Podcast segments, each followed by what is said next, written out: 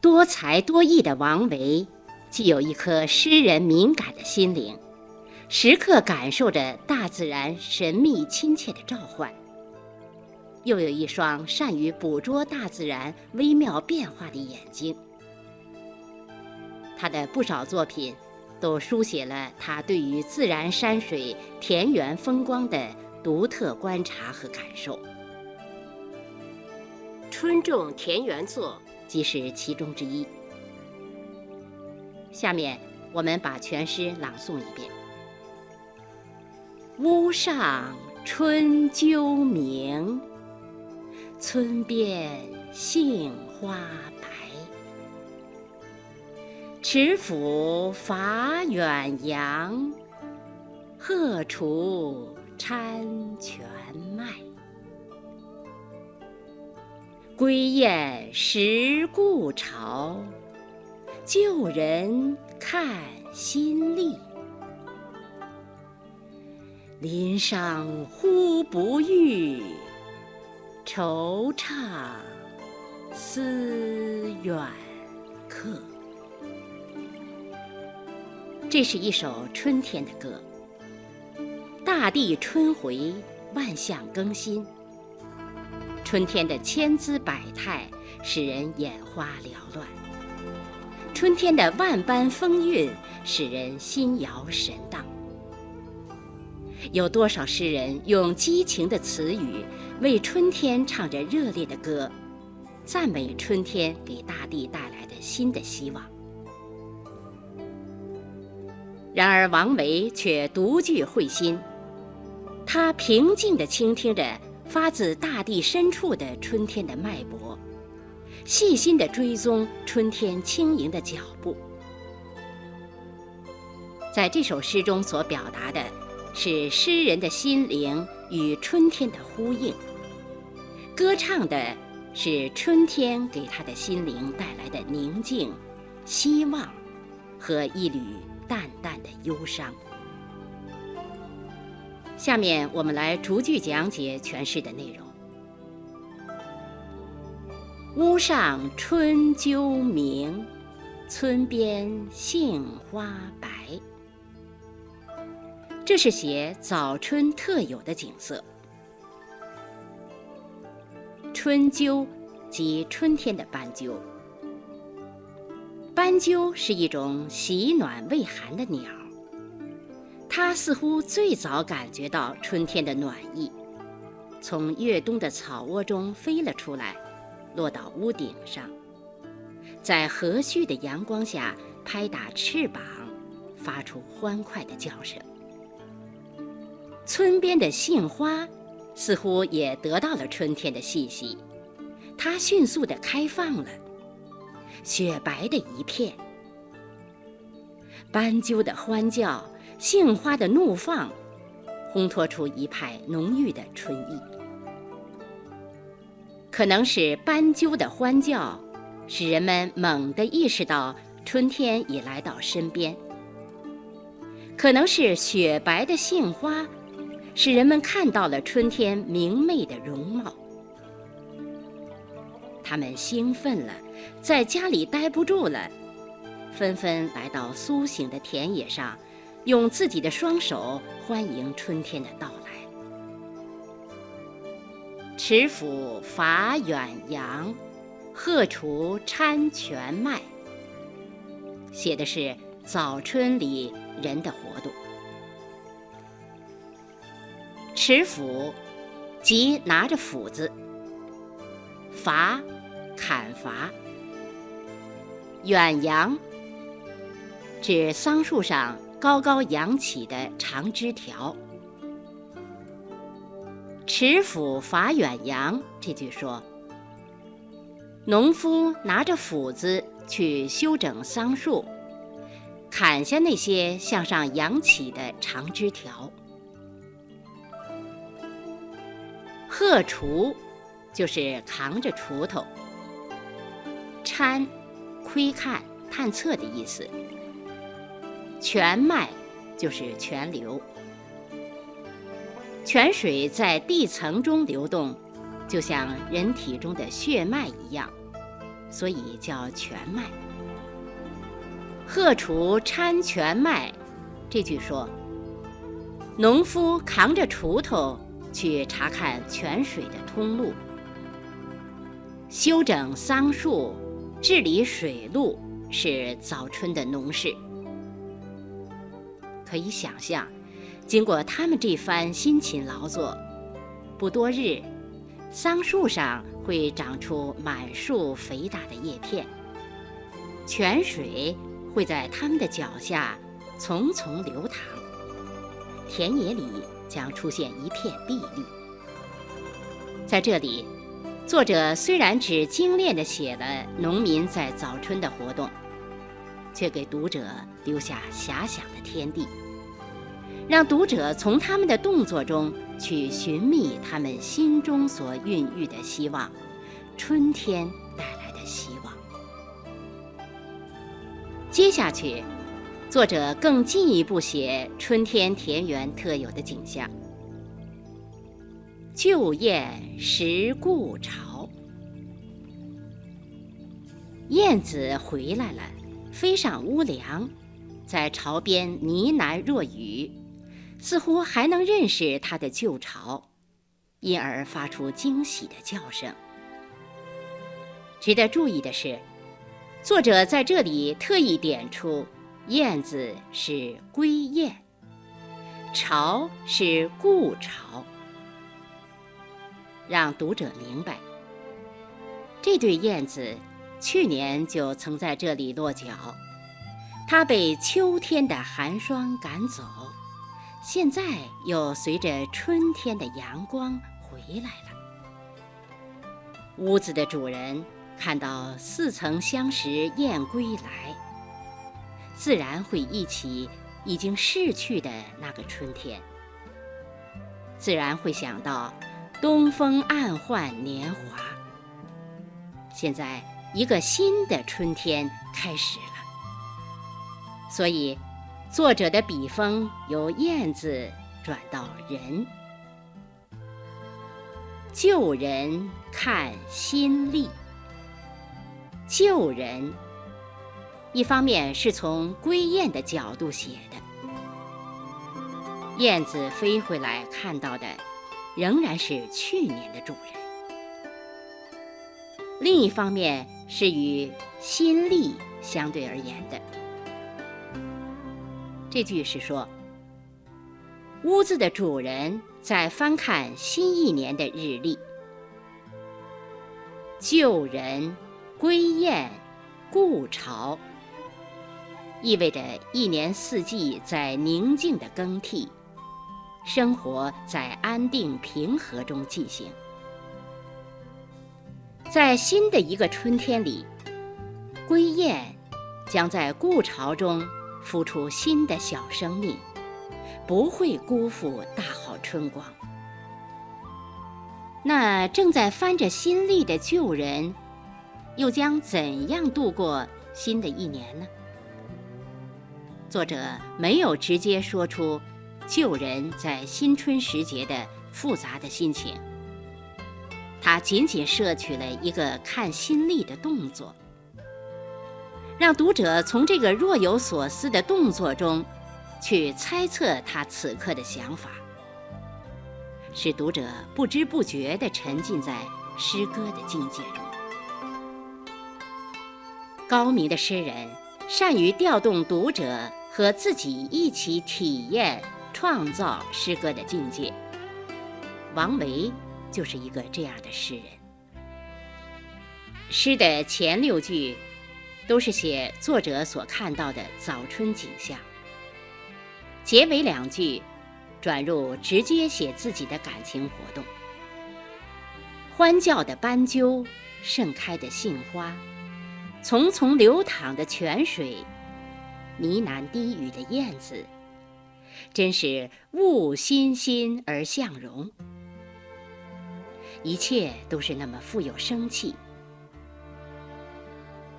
作者被眼前这幅田园春光打动了，陶醉了。他很想开怀畅饮，可是他的情绪陡然低落。林殇忽不遇，惆怅思远客。觞，古代的酒器，遇，禁用的意思。他对着斟满酒的酒杯，突然想到那些远离故乡、浪迹天涯的游客，他们无缘分享这份田园春光。作者不由得为之惋惜，为之惆怅。全诗就在一种若有若无、淡如烟雾的感伤气氛中结束。这首诗在艺术上很有特点。首先，作者紧紧扣住一个“春”字来落墨，笔调简洁明快。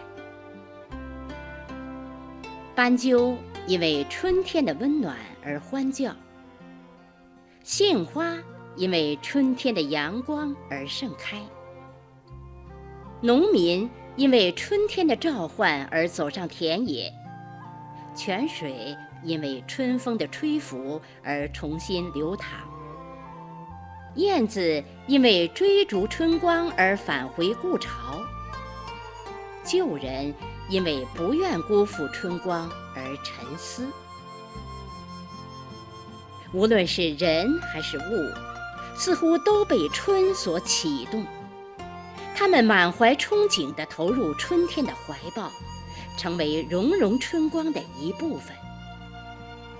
正因为作者用典型的物象、人事，从不同角度去写春，从而写出了十足的春色、十足的春光、十足的春意。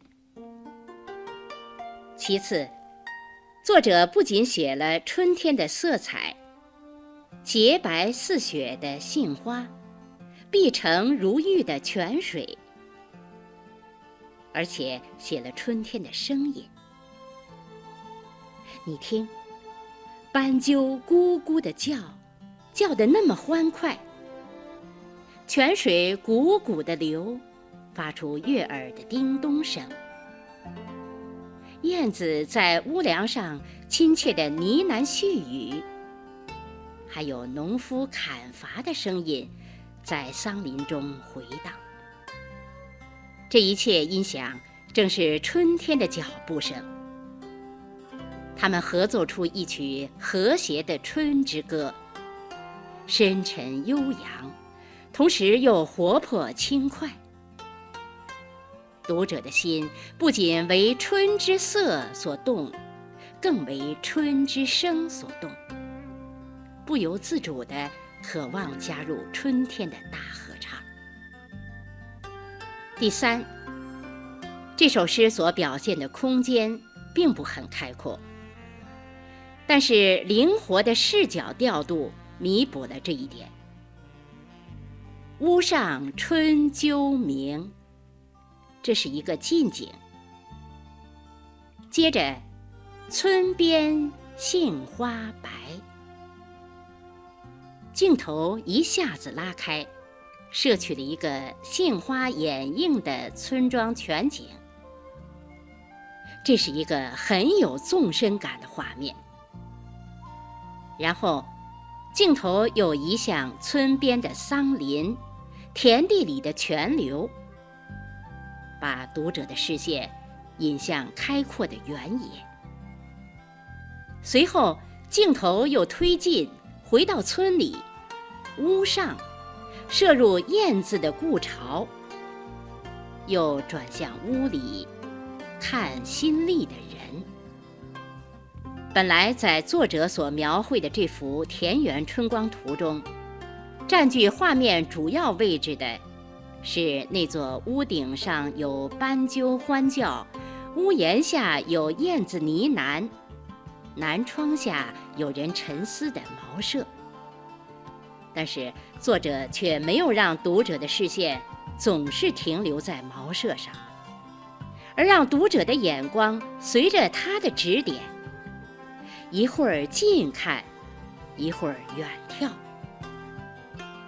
读者似乎被作者带领着从农家小院出来，沿着村边走了一遭。尽管最后又回到小院中，但是在读者的意念中，这个窄小的农家院落，已经和在桑林中原野上荡漾的无边无涯的春光融汇在一起了。小院不再是狭窄封闭的小天地，整幅春光图也由于视角的变化。而有了纵深感、开阔感。第四，情绪过渡巧妙。这首诗的前六句写春到田园的景色，字里行间洋溢着清新欢悦的气氛。后两句转为写思远客的惆怅。乍读感情跌宕，似乎有点突然。但是细细品味，就会明白，浮在作者心上的那层薄薄的阴翳，并不是突然间升起来的。先看前四句：“屋上春鸠鸣，村边杏花白。”持斧伐远洋，荷锄掺泉脉。这里写春天的景色和春天的人事。从字面上看，无疑是充满了欢乐和希望。然而，春花秋月何时了？往事知多少？大好春光。和肃杀秋气一样，常常使敏感的诗人体会到时光流逝的悲伤。明白了这一层，读者就不难想象出，作者面对春景时，埋在心底的伤春之情，已经悄然萌动了。在“归雁识故巢，旧人看新历”两句中。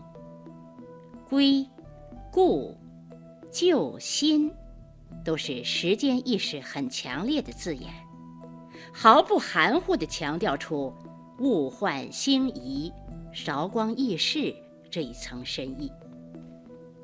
他们把在迎新的欢乐中所潜藏的伤春意绪，点拨得显豁起来。由于在如画的春景中。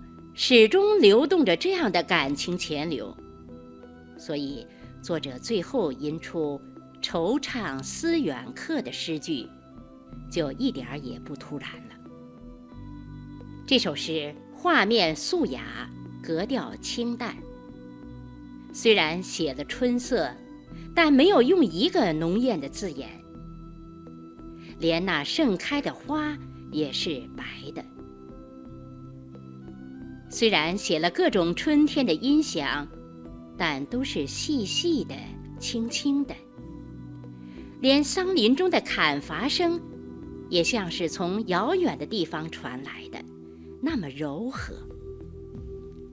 虽然写了愁绪，但那也是淡淡的，像春日原野上朦朦胧胧的烟气。这一切。构成了春天独有的宁静境界，这就是王维感受到的田园春景。最值得寻味的最后一句：“惆怅思远客。”作者为什么怀着惆怅的心情想到远游之人呢？读者可以做出多种揣测。也许那远客是作者的友人。去年他们曾在一起度过美妙的春日。今年，归雁识故巢，从远方飞回来了，他却滞留他乡。当作者对着清景美酒时，一阵独酌无相亲的悲哀，突然袭上心头，使他不由想起了浪迹天涯的友人。或许，作者在此刻想到了那些为了功名而背井离乡的远客。在这个明媚的春日，他们不得不在官场驱奔周旋，俗世迎新，完全没有观赏田园春光的闲情雅兴，辜负了大好时光。作者真为他们惋惜呀！然而，置身田园的作者，难道就将终身与山水相伴？了此一生吗？新翻开的日历，默默无声地提醒他：韶华不久，春光易逝。想到那些在人生道路上辛勤跋涉的远客，想到自己的处境与前途，作者不禁感到一阵。莫名其妙的惆怅。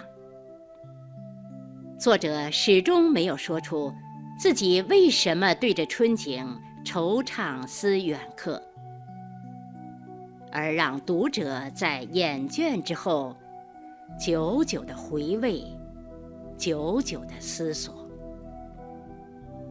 这首春种田园作，浑厚的意蕴，即在于此。现在把全诗再朗读一遍。屋上春鸠鸣，村边杏花白。池府伐远扬，荷锄掺泉脉。归雁识故巢。旧人看新历，林上忽不遇，惆怅思远客。刚才介绍的是王维的诗《春种田园作》，由韦凤娟写稿。